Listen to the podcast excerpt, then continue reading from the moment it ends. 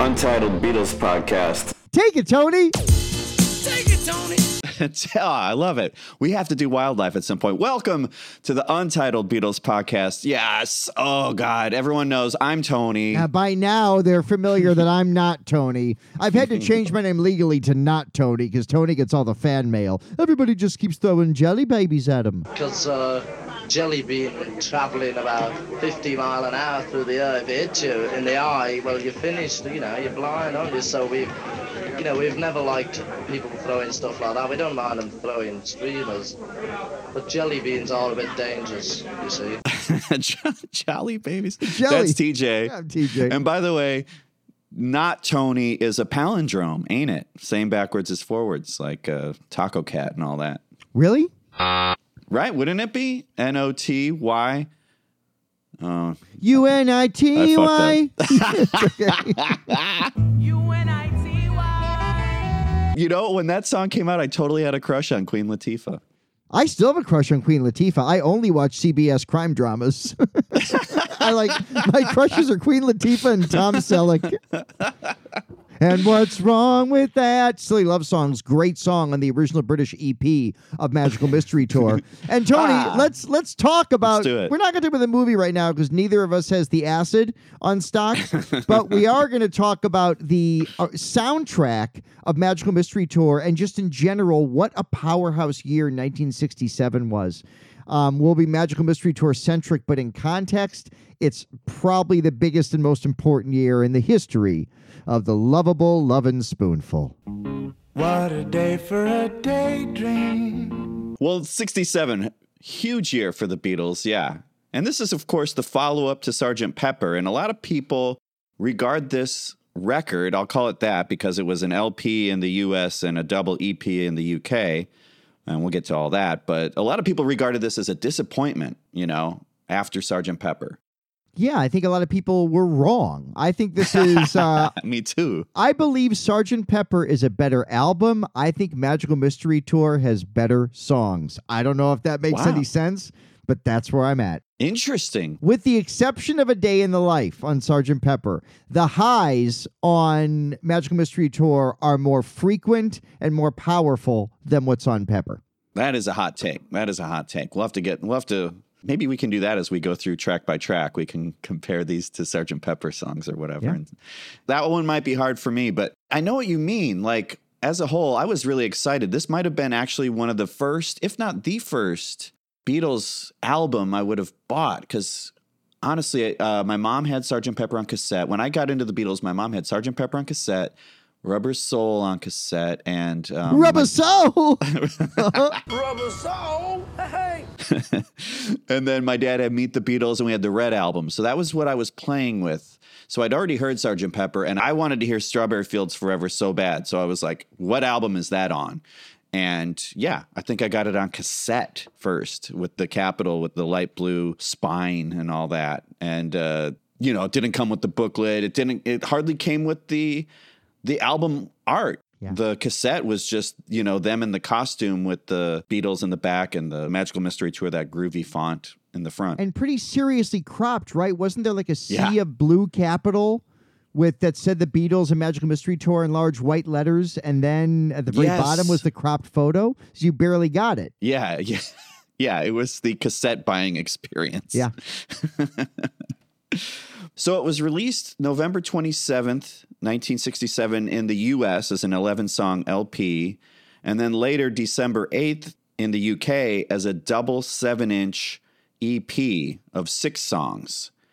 And it was, uh, yeah, played at forty-five R P Ms, and it had the small hole, so it wasn't like a jukebox. Story of my single. Life essay.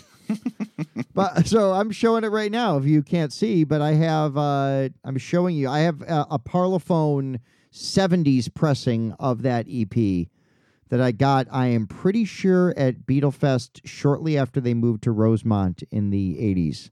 Because I remember being downstairs and finding this, because I'd had the reg- the album with the yellow cover forever, but then when you stumble on one of these, yeah. and it's just the E Ps, just the blue, there's no yellow, there's no Art Deco song titles, finding one of these was really exciting. Yeah, and then the booklet is like a seven-inch version of the booklet, so it's less giant than the L P version, but... Yeah, let's talk about the cover art. I quite like it. I think it's really fun. I think some people thought it was like cheesy and I don't know, man. People are weird. I think it's really fun. They're all dressed up in these kooky outfits on the cover as well. John is the walrus, obviously. Paul is the hippopotamus. George is the rabbit. And then Ringo is the chicken. Poor Ringo. Of course Ringo's the chicken. All right, lads, which one of you is going to be in the chicken outfit? Not me. I, I love on Ringo Rama, his cover of the chicken dance. Yeah, disco chicken dance. Disco, Mark Hudson really did a nice job producing Ringo doing the chicken dance. Hey, man, that sounds funky. Think about what the Beatles did following Pepper. They released an E P of songs from their movie. I don't think the original Beatles' intent was, for much as I love this album, was for it to be an album, or else no. they would have done it themselves. Yeah. So for what the E P is, I'm pretty sure it was the first double rock E P ever released in the U K. I mean, it's got the yeah. gatefold and it's got two E Ps, total six songs, two songs on side A, one song on side B. Yeah, and they're in a different order, too, so... So strange, a totally different order. And uh, so the E P was what most people around the world bought. Um, and it wasn't uh, Dave Dexter who came up with the idea to make Magical Mystery Tour an album in the States. It was Alan Livingston, the Capitol president, who said, E Ps don't sell here. Let's take the other singles, throw them on side B, and make a full proper album out of it. So I do love the artwork. I think the point I was making is when the Beatles, this the intended artwork, it plays up on one of the best scenes in, in the film. It also corresponds to a film that makes no sense and is weird and garish as well. So what's the problem with making a weird nineteen sixty-seven pop art crazy cover with all the stars? And then to Capitol's credit, the weird Art Deco song titles and the orange and yellow and with light blue hypnotic background. Yeah. Plus on early copies advertising the book, then Capitol got cheap, I think in seventy-eight, and where it, it usually says includes twenty-four page full-color book, Capitol just put a big purple bar, like, fuck you, we think cassettes are a good idea with no information, and Capitol saved yep. money because uh, one of the reasons why, conspiracy alert, Beatles conspiracy alert, several years later, Capitol would release real music, and in their quote-unquote special souvenir booklet was like half of the Magical Mystery Tour booklet that Capitol had deleted from vinyl pressings of this in the late seventies. So by eighty-two, if you wanted the Magical Mystery Tour booklet, you got most of it in the special souvenir real music booklet. So conspiracy theorists think that was connected. Yeah, and the booklet's groovy. Yeah, when you open up that gatefold sleeve, it gives you the song titles for just the movie part. And also under I Am the Walrus, it says, "No, you're not," said little Nicola. Yeah. Which is a reference to Nicola Hale, a five-year-old who appeared in the film. That's right. And also, they were big fans of Ricola, the cough drop made famous in Sweden, I think. Sweden? Acapulco? I've always been more of a Ludens cough drop guy, if you're into cough drops. All you cough, all you cough droppers out there. for, for all you cough droppers out there, many may have done this too. I used to crush them and smoke them. In college, we'd put Ludens in a bong. Ludens in a bong. Ludens in a bong song. you ever, you ever smoke Ludens with snow? You can have great taste, great tasty taste with Ludens. Thank you. Thank you. Thank you. And then the vinyl says, plus these other selections, the L P does, then it gives you all the songs on side two. Uh, the whole Project Magical Mystery Tour was insane because they basically started on this and recording the songs in the spring after they'd finished Pepper. And yeah. in sixty-seven, Tony, they were doing the songs that became Pepper, the songs that became most of the Yellow Submarine soundtrack, and Magical Mystery Tour, all in a span of like six, seven months. It's insane. Yeah, it is insane. What they took off time from touring to do was spent just creating more and more music. You'd see years later, things like, You Know My Name, Look Up the Number started this year. Right. Yeah, they were kind of stockpiling songs for a while. It's interesting to me that the idea for the film was really hatched a few days after Brian Epstein's death. in August, because that's kind of the moment when Paul really began to... Uh, some would argue it was Sergeant Pepper, but I think Magical Mystery Tour, given the vanity... Magical Mystery Tour was uh, an unfortunate prelude to Broad Street, in that Paul was like, mm-hmm. we can do this. We don't need a, a writer. We don't need a you know a, a director. We, we can do all this. Yeah, we'll do it ourselves. We'll do it ourselves. I'll play every instrument. You know, it's that... It's a kind of a control thing, but I also get it. You know, when you've got a vision and you've been told since age twenty or whatever it's been that what you're doing works and is worldwide huge, you listen. Oh, yeah. I mean, in fairness, one of the McCartney stories that I both love and also drives me crazy as a Paul story is when he talks about the movie, he's always like, Spielberg tells me he loved it in films. It's like, all right. Right. And people like Spielberg, I've read that people like him have sort of said, when I was in film school, we re- that was a film we really took notice of, like an art film, mm. you know, rather than a proper film. So, yes, as mentioned, the, the follow-up to Sergeant Pepper, some say this is their Satanic Majesty's Request. Yeah, and some say the Stones' Satanic Majesty's Request is a highly overrated album, that it's got like three good songs on it. I like that beginning song. That one's good. And obviously, two thousand Light Years is a good song, yeah. too. And the Bill Wyman song on there is cool, too. I forget, its title's escaping me.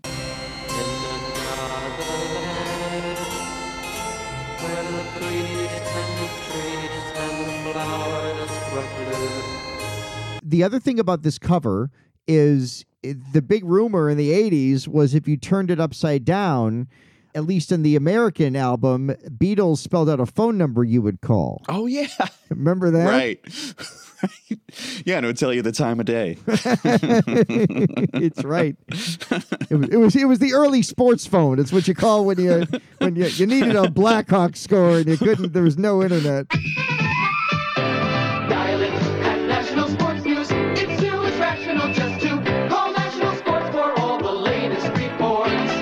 So we thought we'd actually go through the U K sequencing on this record. Uh, so we'll cover the first six songs as it was on the double E P, and then we'll hit side two of the uh, U S L P. It's a good way to combine the two things. And we should mention, for those who don't know, at the end of our conversation, I want to give some of the weird variations and the pressings of these, Tony, but I'll say right now, the American version has been the standard worldwide version since the C Ds came out in nineteen eighty-seven. And in fact, when they reissued the C Ds and uh, the vinyl, especially the mono and stereo vinyl, in I think twenty twelve and then twenty fourteen was the mono. No, they might have come out at the same time. I can't remember. But it's the only current day Beatles vinyl to feature the Capitol Records logo, because right. it's the only Capitol thing they took. So for American Beatles fans who grew up with those Rainbow Capitol labels, I, those are before my time, but I had them in my collection in the mono copies and stuff. And then they brought back the Capitol Rainbow in the eighties. So a lot of the, it's fun having a pressing of Abbey Road on the Capitol Rainbow, even though it's it's the reissue. Uh, but I think in, if from eighty-three till eighty-three till like eighty-six or eighty-seven, it was all the Capitol Rainbow again. But yeah, so this is now the worldwide standard. You, if this E P has been an import or a, you know hard to find for ages, now the standard, the only American Beatles record that's standardized by the Beatles officially, is Magical Mystery Tour. So it's especially cool because of that, I think. Well, let's kick it off. Let's go track by track. And, uh, well, it starts with the title track, Magical Mystery Tour. So this was recorded like four days after the completion of Pepper. Pepper. Pepper. We're insiders, so we can say Pepper now. Salt, pepper. Did the Beatles push it with Magical Mystery Tour? I love it. I am the walrus. Yo, yo, your mother should know. My Fool on the Hill. You're turning the stars on forty-five. There was kind of a Latin feel you had going on with that. I like that. Speaking of which, you can boogie like disco. Love that disco sound. But don't, don't, don't, don't, don't forget. No, no, no. There's four people listening who know what that reference is. The stars on forty-five.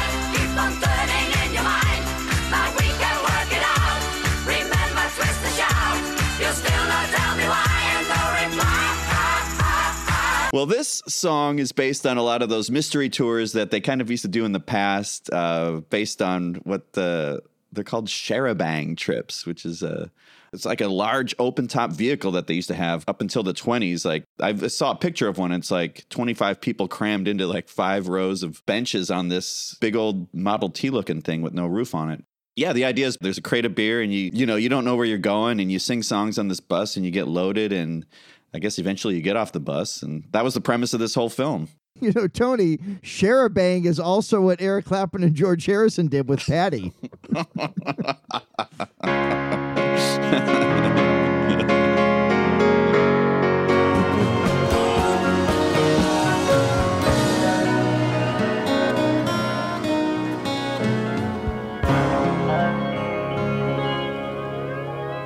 It's a great song. It's a perfect energy opener.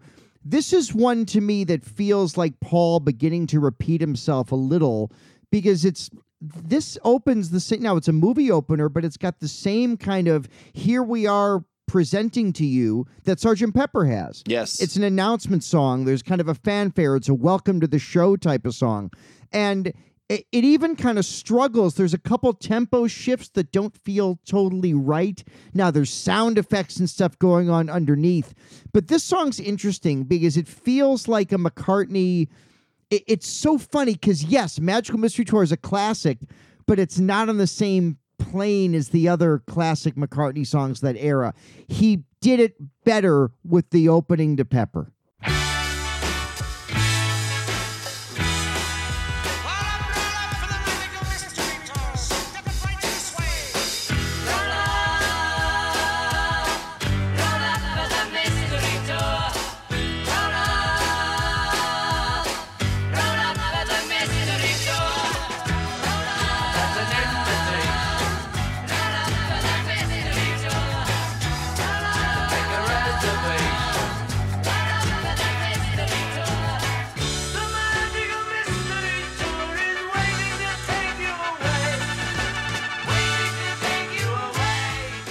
You might say it suffers from sophomore slump slash second time blues. A lot of those things that happen to us in comedy, like you get the huge laugh opening night or whatever, and then second performance, that laugh has been replaced by a slightly gentler laugh. And then by week six, you're like, where did that laugh go? I'm still saying the line. Why is it not getting the laugh it got opening night? It's a strange thing. Anyway, it's kind of like that. You're right. And I think it also shows too. So Paul, I think, was really geeked out by the, like, let's, Pepper was great. Can't wait. Let's get cracking while the iron's hot or whatever.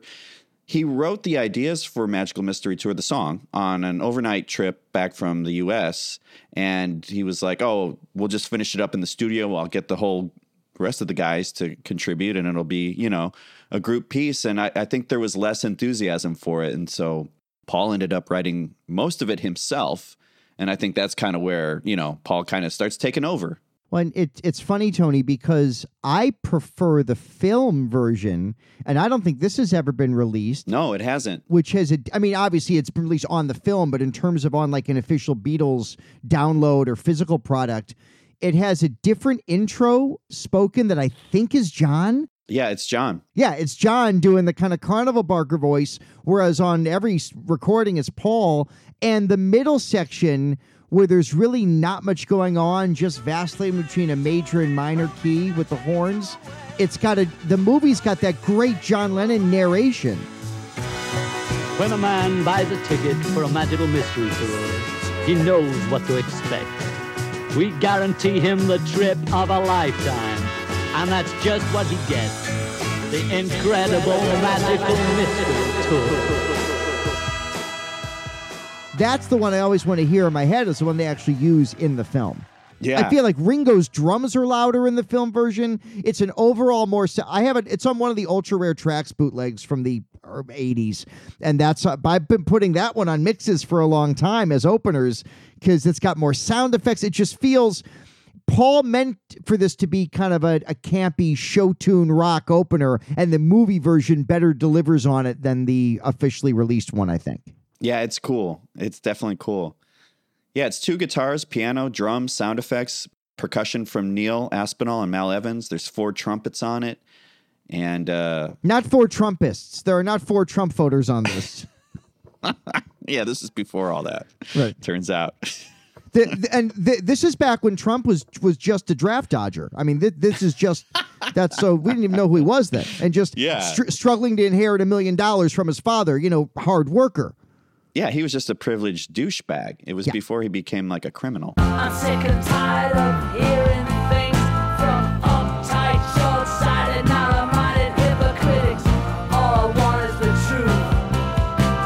the truth. Just give me some truth. And so then on the E P, we get a different track as number two, Your Mother Should Know, which actually works, you know. Fool on the Hill works, but this one works too. Yeah, you're so right. They both work in such a different way. I think it's always hard to not hear Fool on the Hill coming out of this because it's such a logical progression. And what's interesting is a lot of the Beatles albums are staggered. So you don't, especially mid-Beatles on, not all the time you'd get like two Johns or two Pauls. It'd be here's a Paul song, here's a John song, maybe a George song opening Revolver. It's weird. Both E P and album are back-to-back Paul numbers. That's true. That's true. Yeah, the E P really only has one John song on on the whole thing. One and one and one fourth. One and one fourth. You're right. You're right. Thank you. One and a quarter. Uh-huh. Well, this is one of the songs uh, not recorded at Abbey Road, or I should say the finished version started at, is it Chappelle Recording Studios? Let's call it Chappelle in honor of Dave. That's right. Um, but Abbey Road was booked up. They did try another version of it, which you can hear on Anthology two at Abbey Road, the one that is, to me, more dirge-like and has, like, the drum roll thing happening. Yeah, almost like Ringo doing military stuff. Yeah, yeah I'm not uh, into yeah. it. No, I've never liked that one. Though she was born a long, long time, your mother should know. Your mother should know. I've always liked this song. Yeah, even though it's kind of like, I don't know, I've always been kind of embarrassed to like it because it is so kind of like, I don't know. Oh, this is a song that, this is one of his granny songs, as John would call it. But I've always liked it. I mean, it's very much like when I was a kid growing up, I liked, I liked the song Say, Say, Say, Paul. And I liked the song Pressure by Billy Joel. And I was like ridiculed by my friends in Catholic school for liking that song. They they said I was uh, homosexual. Well, like good Catholic kids do. Yep. Mm-hmm. Uh, it's so funny. I love Pressure. Pressure also hit of eighty-two, by the way, from Billy Joel's Nylon Curtain album. And uh, I, that's where I learned that Channel thirteen was the New York P B S affiliate. When Billy sings All Your Life is Channel thirteen, Sesame Street, What Does It Mean? Which is a line I don't understand, but that's like, oh, yeah, Channel thirteen. Because in Chicago, we didn't have a Channel thirteen. We had eleven, baby. No, static. Yeah, Channel thirteen was just static. Yeah. Uh, so that's when I learned that there's other different T Vs. Like uh, Channel five in Chicago is Channel four in New York and L A. So right, that right, song, right. Pressure, taught me about O and O's and affiliates. All your life is Channel thirteen. This song, this is another case of Paul replicating himself. He had just done uh, When I'm sixty-four on Pepper.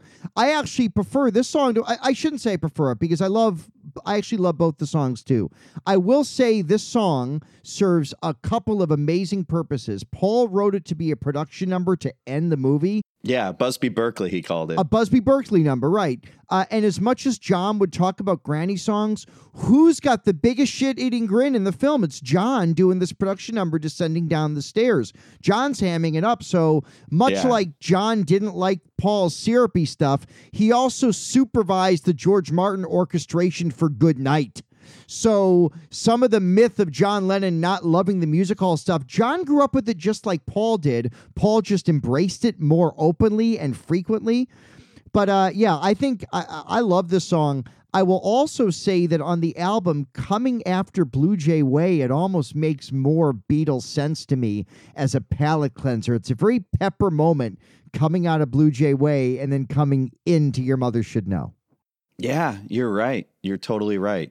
And I will say that I definitely prefer this to When I'm sixty-four. There's something about this, the musicality itself, the chord progressions, which I, I really like. And I remember when I was teaching myself piano around twenty-five or so, this is one of the songs I gravitated towards. And I really liked that instrumental breakdown where Paul's on piano and John's on organ. And I just love the way those two melodies interplay with each other. It's one of my favorite moments on this record.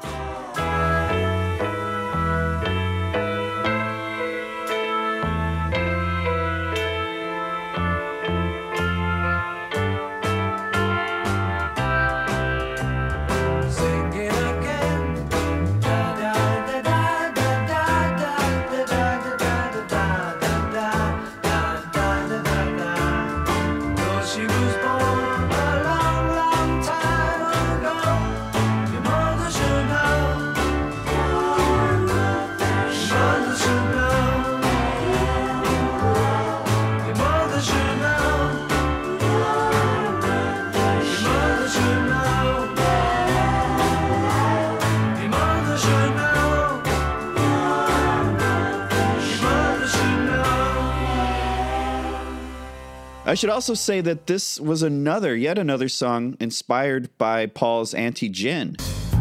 Auntie Gin.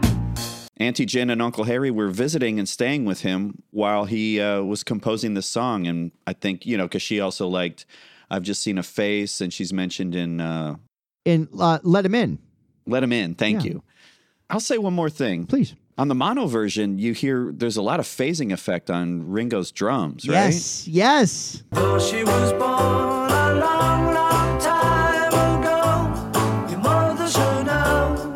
Your mother should know. Yeah, I like that a lot. I, and I think that's maybe the quality I like, is that this is like a trippier version of When I'm sixty-four.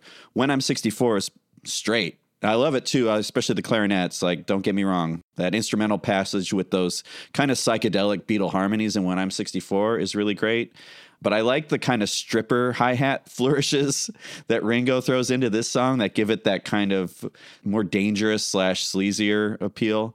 And still playing in kind of a Ringo music hall style, which is what's so funny that he's able to kind of pull off both of those things. His feel was just, who else plays drums that way? Yeah. Nobody. He'd pull it off later on the White Album with Honey Pie. And and I also love ba-da-da vocal bits, which this song has. You don't hear that too much in Beatle music.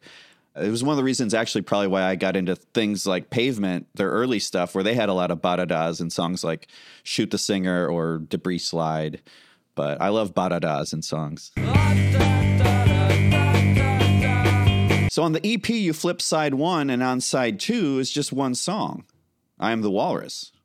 Which also follows Your Mother Should Know on the vinyl, only you're not flipping sides for that. On the L P, I should say. Yes, you're right. There's no work involved on the L P. Not for this. After the song there is. Then you got to get up and you put your your low-fat Trader Joe's Cheetos down, which aren't really low-fat, but you convince yourself they are, and they taste like shit. They're like cardboard with orange. Not as good as real Cheetos, but you buy them because they're like the fucking healthy. Do you know what I'm talking about? Trader Joe's has the, the like yeah. reduced fat or reduced guilt Cheetos. Yeah, that's what it is. Reduced guilt. Yeah, exactly. Th- but they're like, what's the point? Yeah. I'd rather live two days less and enjoy my Cheetos. I think there's a Hardee's uh, supersized meal in your horizon, T J, if you want to just play it real. Dream big, dude. The Big Cheese is Hardee's special new double cheeseburger. It's so special, people are stepping up and saying, a big cheese.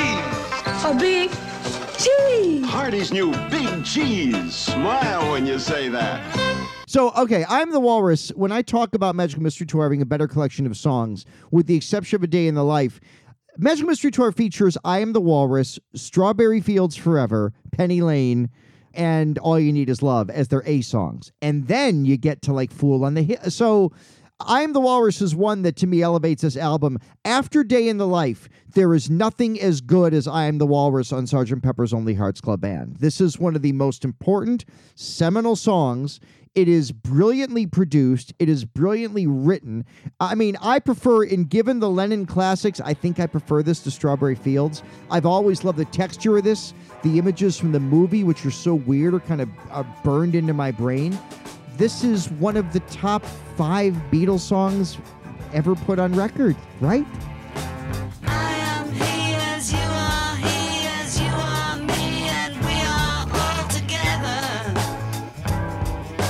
See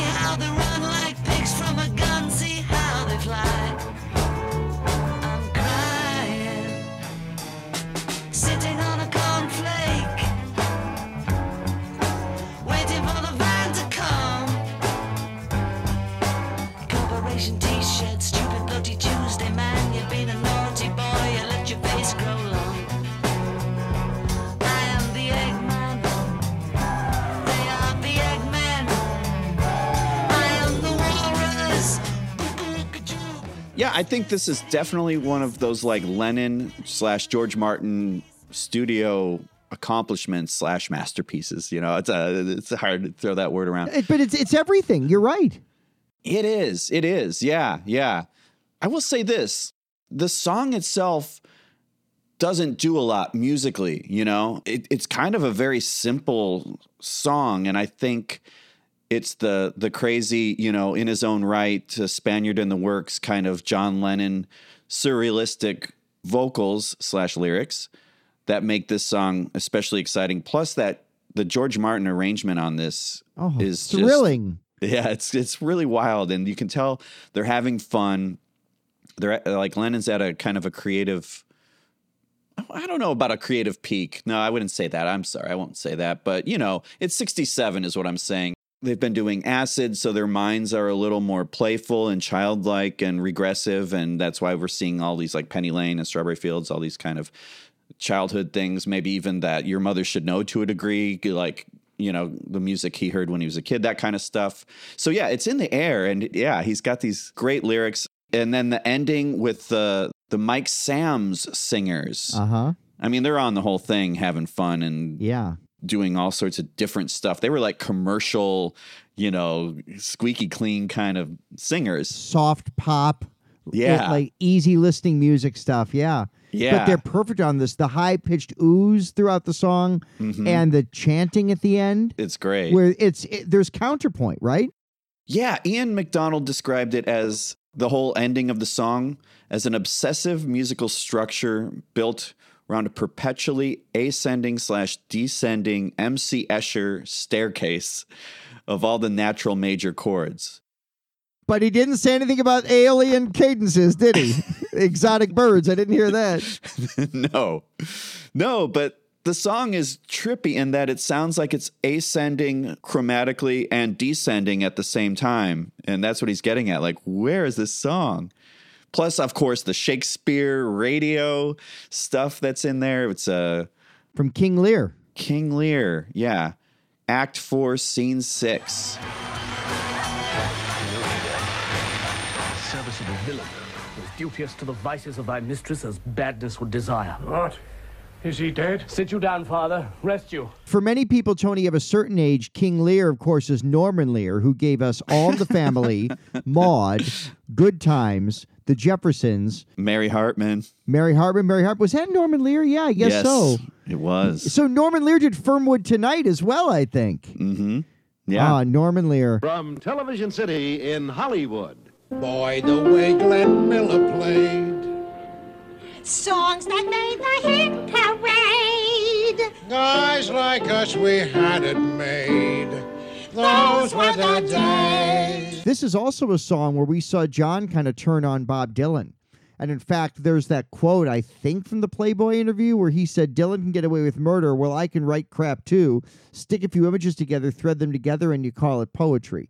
So this is kind of where John, who was so inspired by Dylan not just a few years earlier, kind of began to turn on him a bit.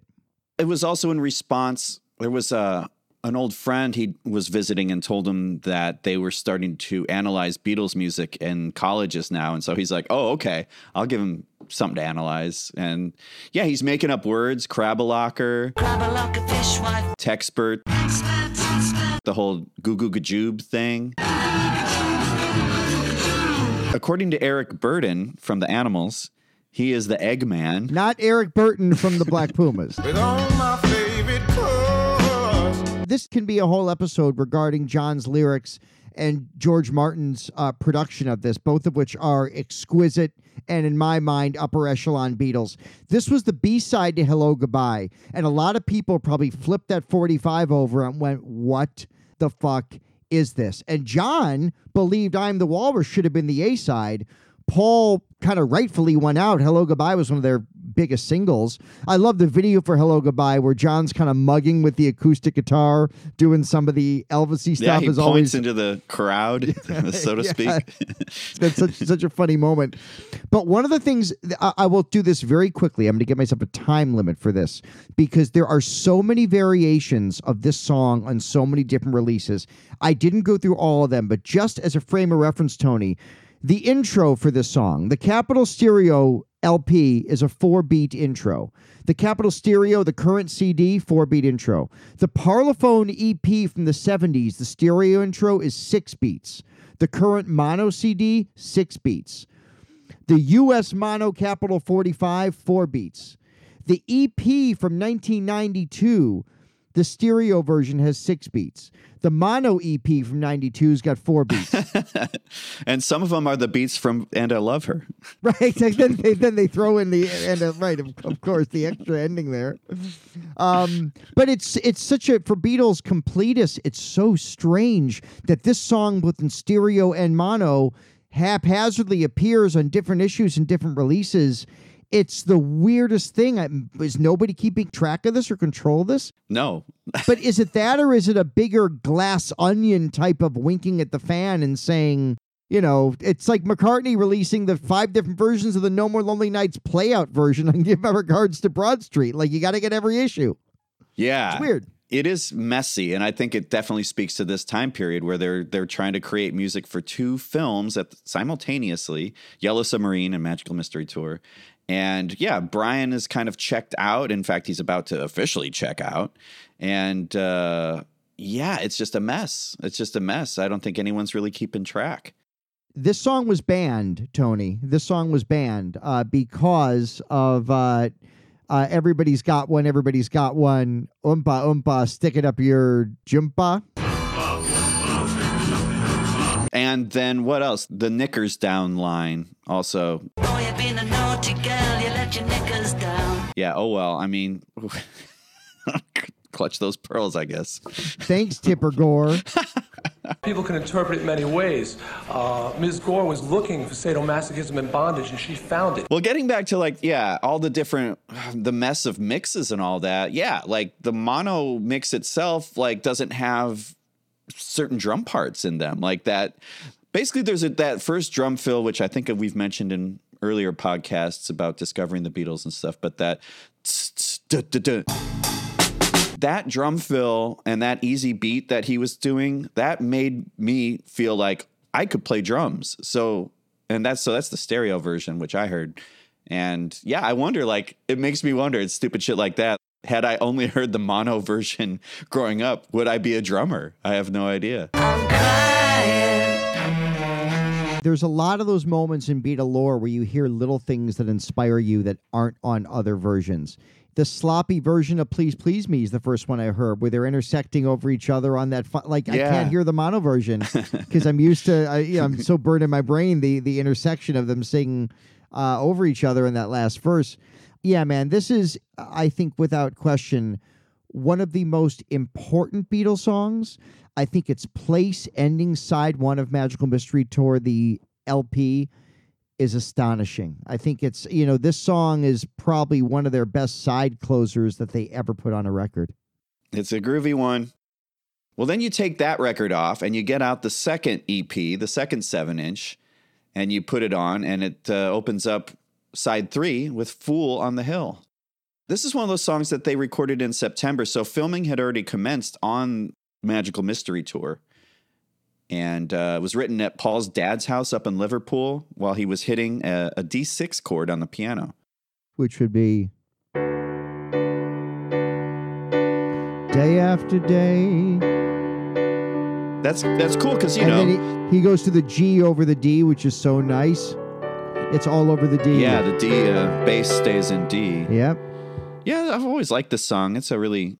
It's a great song. It's it's a it's a light song, but I, I dig it. Like, I've always loved the recorder sound on it.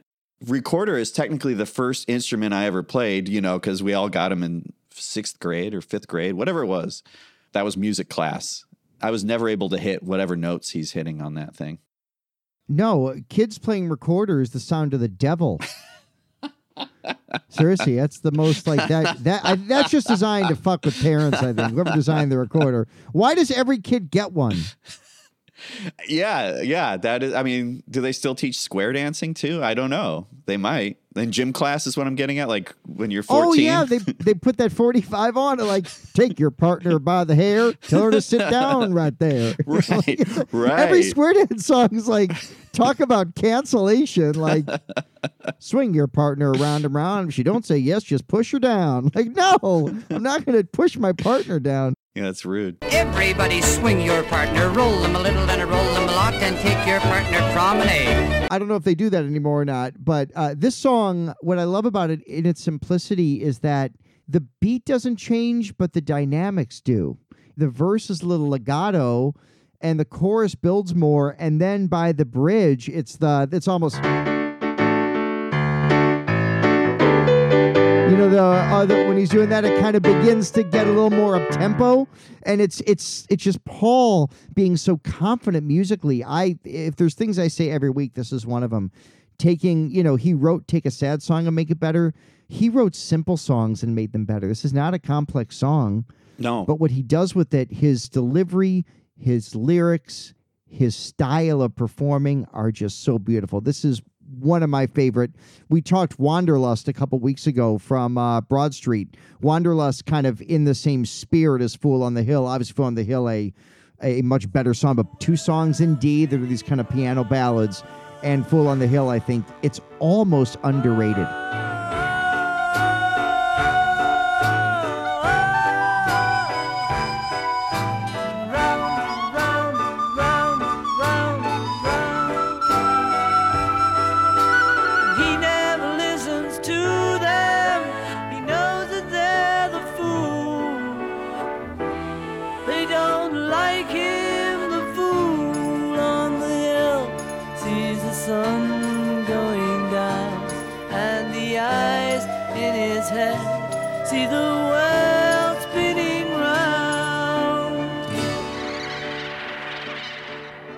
It's definitely underrated. Yeah. Yeah. I like this song a lot. I think it's one of his best. It was inspired by the Maharishi, who they were just getting to know. Um, and it was, yeah, because he giggled a lot, I guess. And some people kind of dismissed him as just being some strange fool. And so it's kind of a song about someone who's considered a fool, but might actually have, you know, quote unquote, the answer. And that's, he also wrote You Gave Me the Answer about the Maharishi on the uh, Venus and Mars album. Another jaunty piano tune. This is fun. Sonically, one of my favorite things on this is uh, the flourish of, I guess it's slowed down guitars. To me, it always, it's towards the end, and it always sounds like a flock of pigeons or something right before kind of the final fade out. And I love John and George on the bass harmonicas. Uh, bass harmonica is a favorite sound of mine. You can hear it on Beach Boys records and this one.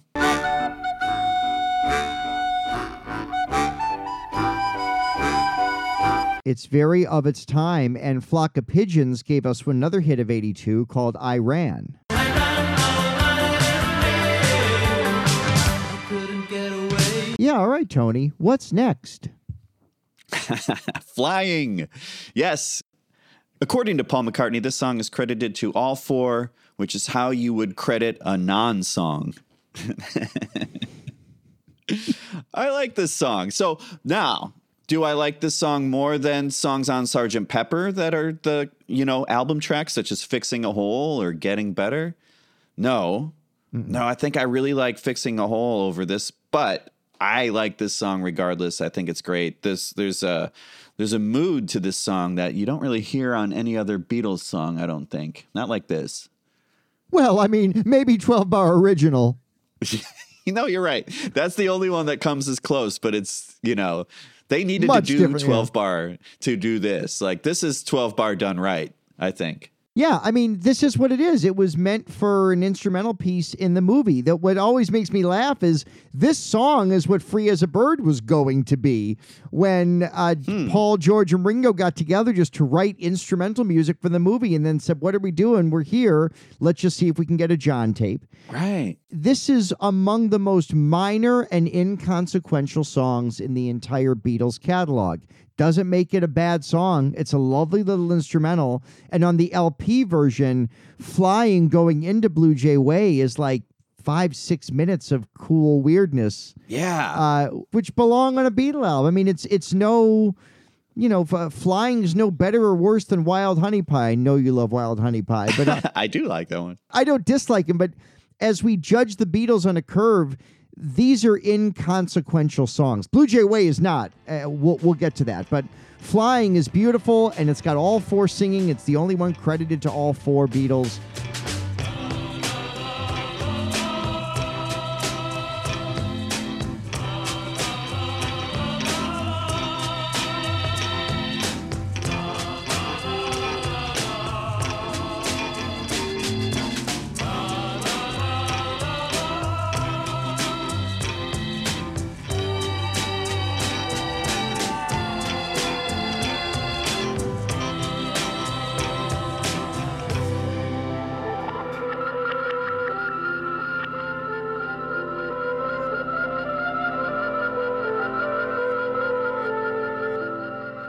And by the way, the last, what, forty seconds become this weird experimental kind of hazy. That's what I love so much. The last thirty, forty seconds of this, a few seconds of silence, and then the drone that begins Blue Jay Way. It's just great Beatles moments. It's really neat to hear that happen. It doesn't sound like anything else. They, the songs almost feel connected were it not for the silence in between them. You're right. Yeah. And if you really like that ending of Flying, you can listen to about eight minutes of it on a, a thing called Aerial Tour Instrumental. Which, right. Yeah. Which would be on the expanded version if they ever get around to that. Uh, but yeah, you flip over to side four of the Magical Mystery Tour E P and get the final track, Blue Jay Way. Yeah, this is a wild George Harrison number. Real moody. It was written in L A on Blue Jay Way, in a house that was rented to George. First of all, it was George, who was all staying there.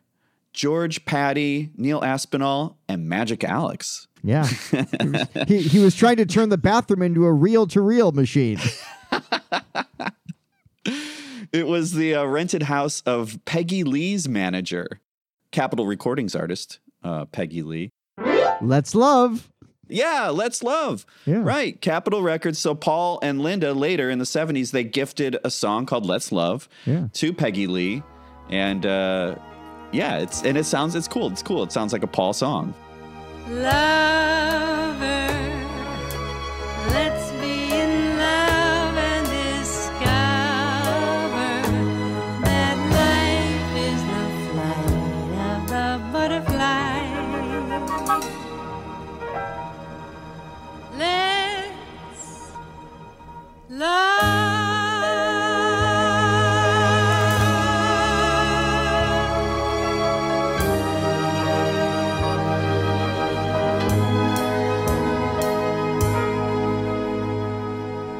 Yeah, it's a total Paul song because it is a Paul song. So it's it's it's Peggy Lee doing a a, a a Paul song. Do you remember that Marshall Tucker Band parody? Peggy Lee. Whoa, Peggy Lee. Paul McCartney wrote Let's Love, but he said, it's not for me.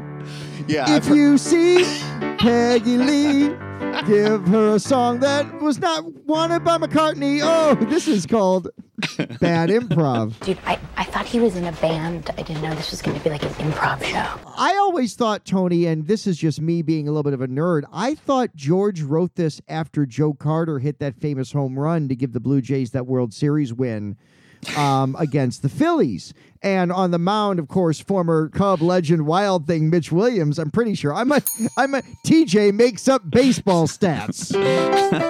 Here's the pitch on the way. A swing and a belt. Left field. Way back. Blue Jays win it. Yeah, man. Here's something interesting about this song, though, for real. The backwards vocals, talk about stereo mono, are not on the mono version of this.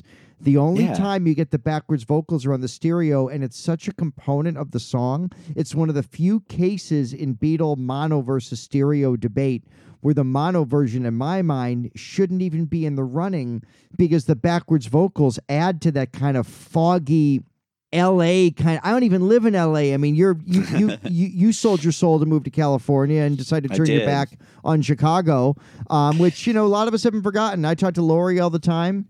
Tony Preckwinkle still calls me.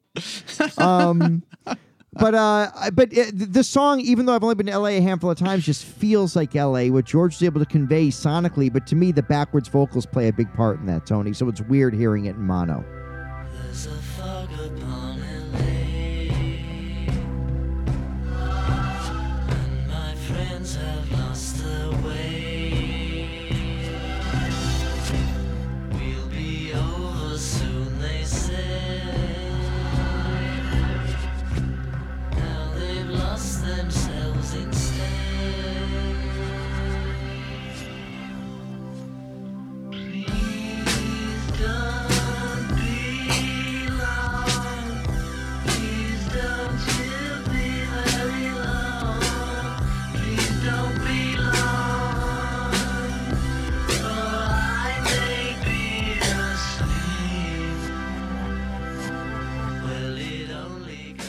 Yeah, and this isn't the sunny Jan and Dean L A. This is the spooky kind of precursor to Manson L A in the Hollywood Hills, in the fog, in the spookiness, in the kind of the the true L A, which can at times be quite a desolate and lonely place. There's a lot of walls there, and but also a lot of things hidden in the hills that are little treasures. It's a, I think it is a very accurate soundscape for Los Angeles. And not to hit hammer the stupid ass goddamn Manson thing too much. Don't but... Mal Evans the Manson thing. But I think when he lyrically he says, "Please don't be long," and then it becomes into like, "Don't be long, don't be long." And I think I remember reading Manson had interpreted that to be like, "Don't belong, don't belong to society," you know, that kind of a thing. Yeah, I don't know enough if George intended that as well with the "don't belong." I don't I don't know if that was ever intended. Um, couple more things about this song. Lots of phasing in it. I love There's it. way more prominent tambourine in the stereo version too. That's Ringo. Yeah, that's Ringo. It's uh, next on That's Ringo. There, there are a few like. It's such a weird song because it's dreary and uplifting. It's orchestral. It's part Indian. It, it's mm-hmm. it's got all this weird kind of ornamentation on it. It's it's a very sleepy song. Yeah, all those swirling, enveloping backwards things. Yeah, that kind of draw you in. It's cool. So this song basically ends the Magical Mystery Tour E P. This is the last thing heard on the original U K E P of this. And on the American album, it goes into Your Mother Should Know. And as I mentioned, so that track uh, or track list, I can't speak, that I was going to call it a running order for Magical Mystery Tour. Side one, the American vinyl, Magical Mystery Tour, Fool on the Hill, Flying, Blue Jay Way, Your Mother Should Know, I Am the Walrus. That's a pretty damn solid side of Beatles music. And then, Tony, you flip it over and side two features only five songs, four of which are among the best and most important and biggest selling. And that's where I kind of do my Pepper comparison, is that Pepper's loaded with great songs, but Pepper doesn't have I Am the Walrus, Strawberry Fields, Penny Lane. Could have had Strawberry Fields and Penny Lane. Yeah, those were intended initially, yeah. I, Strawberry Fields was for sure. I can't remember if Penny Lane was intended for it, or it was recorded in the same session. I can't remember what the intention was on that. I, I, you may be right. It was pre-Pepper. It was just like, oh, this these songs are for our next album, you know? Yeah. Well, pre-Pepper, as we mentioned earlier, is basically just Salt. um, but, you know, hello, goodbye. Or Spinderella. spin, spin, spin, oh, by the way, Spinderella, if you're listening, hit hit up one more time. Uh, what did, what did he say? Spinderella, hit me up one. Uh, what's oh, what's the phrase? Oh, man, I don't. I lost. Casey, help. Spinderella, cut it up one time. But uh, Hello, Goodbye, not the same artistic achievement as the other songs. But Tony, for an album to have Walrus, Strawberry Fields, Penny Lane, I Need His Love, it's exceptional and crazy. I Am the Walrus was going to be the next single, but I think Paul and George Martin leaned towards Hello, Goodbye. They thought it was more commercial, and Lennon to the end, I think, disagreed and thought Walrus should have been the single. Um, yeah, it is definitely not a a deep song, but it is, yeah, it's a great commercial pop song. I've always really liked, actually, Hello, Hello, Take One, you know, the instrumental version. Yeah, me too.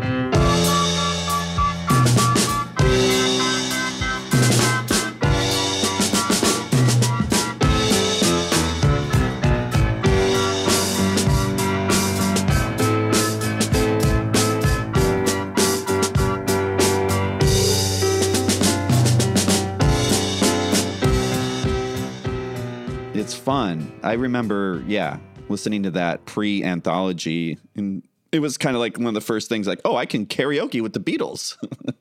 That's my favorite compilation on Deezer.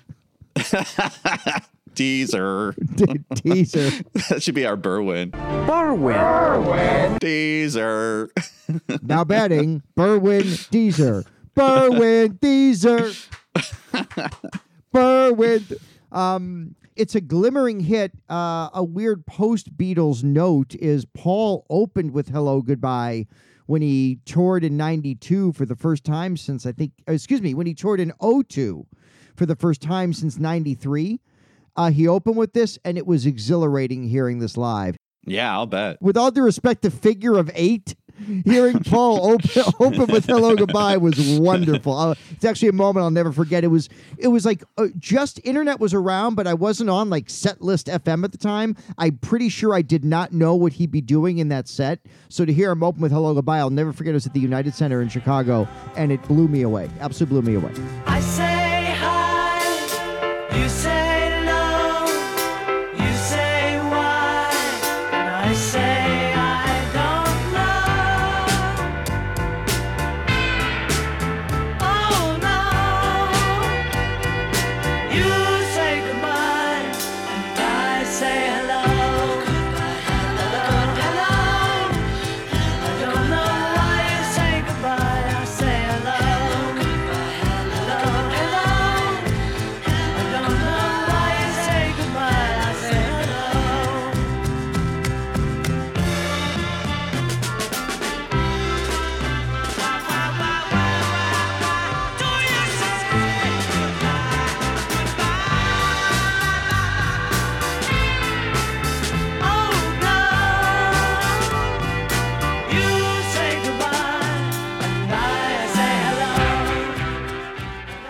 regardless of what John thinks of the song, this is a great Beatles single.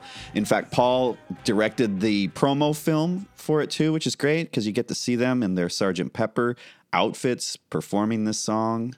So great. It's Paul McCartney advocating for the positive side of the duality of the whole, you know, you say yes, I say no, you say hi, I say bye, whatever. That is such a beautiful point. It's almost like Paul doing his own We Can Work It Out. Paul's giving the dark and the light. Yeah. Whereas We Can Work It Out was John doing the dark and Paul doing the light. This is Paul kind of playing both sides. What a great, I never thought of it that way. What a great point. That was his quote, by the way, advocating for the more positive side of the duality. That's a Paul McCartney quote. I'm sure that's been a bootleg at some point. Dude, did you pick up Positive Side of the Duality on Swingin' Pig? It's got eighteen different versions of Maxwell's Silver Hammer. You gotta get it. Hey, everybody. It's Casey here, producer of the Untitled Beatles Podcast. First of all, thank you for listening. Second of all, this episode ran a little bit long, so we're gonna have to call it a two-parter. Good news, we'll be back with the second half of this conversation next week. In the meantime, while I have you for a second, we love making this show, and we hope you are enjoying listening to it, and we hope you'll help us spread the word. So three things that you could do to help us out. Number one, subscribe. If this is your first time listening and you made it this far, hopefully it's because you liked it, not because you fell asleep. If you subscribe, you'll make sure you get all of our weekly episodes in your podcast feed every Saturday morning. So hit subscribe wherever you're listening. You can find links to our show on all the major players at untitled beatles podcast dot com. Number two, drop us a review or a rating on Stitcher or Apple Podcasts or Spotify or wherever you're listening. Your ratings help other people discover the show better than anything else. And three, last but not least, please tell your friends. Everybody loves a good podcast recommendation, right? I do. Be that person who gives your friends the gift of Tony and T J and all their goofs and shenanigans. So that's all I got. Subscribe, leave a review, tell a friend. We really appreciate it. Thanks again for listening. So normally this is the part of the show where I get to end it by picking how to rudely interrupt the guys with that outro sound that we play. Uh, so I guess this week I just... Untitled Beatles Podcast. Like and subscribe.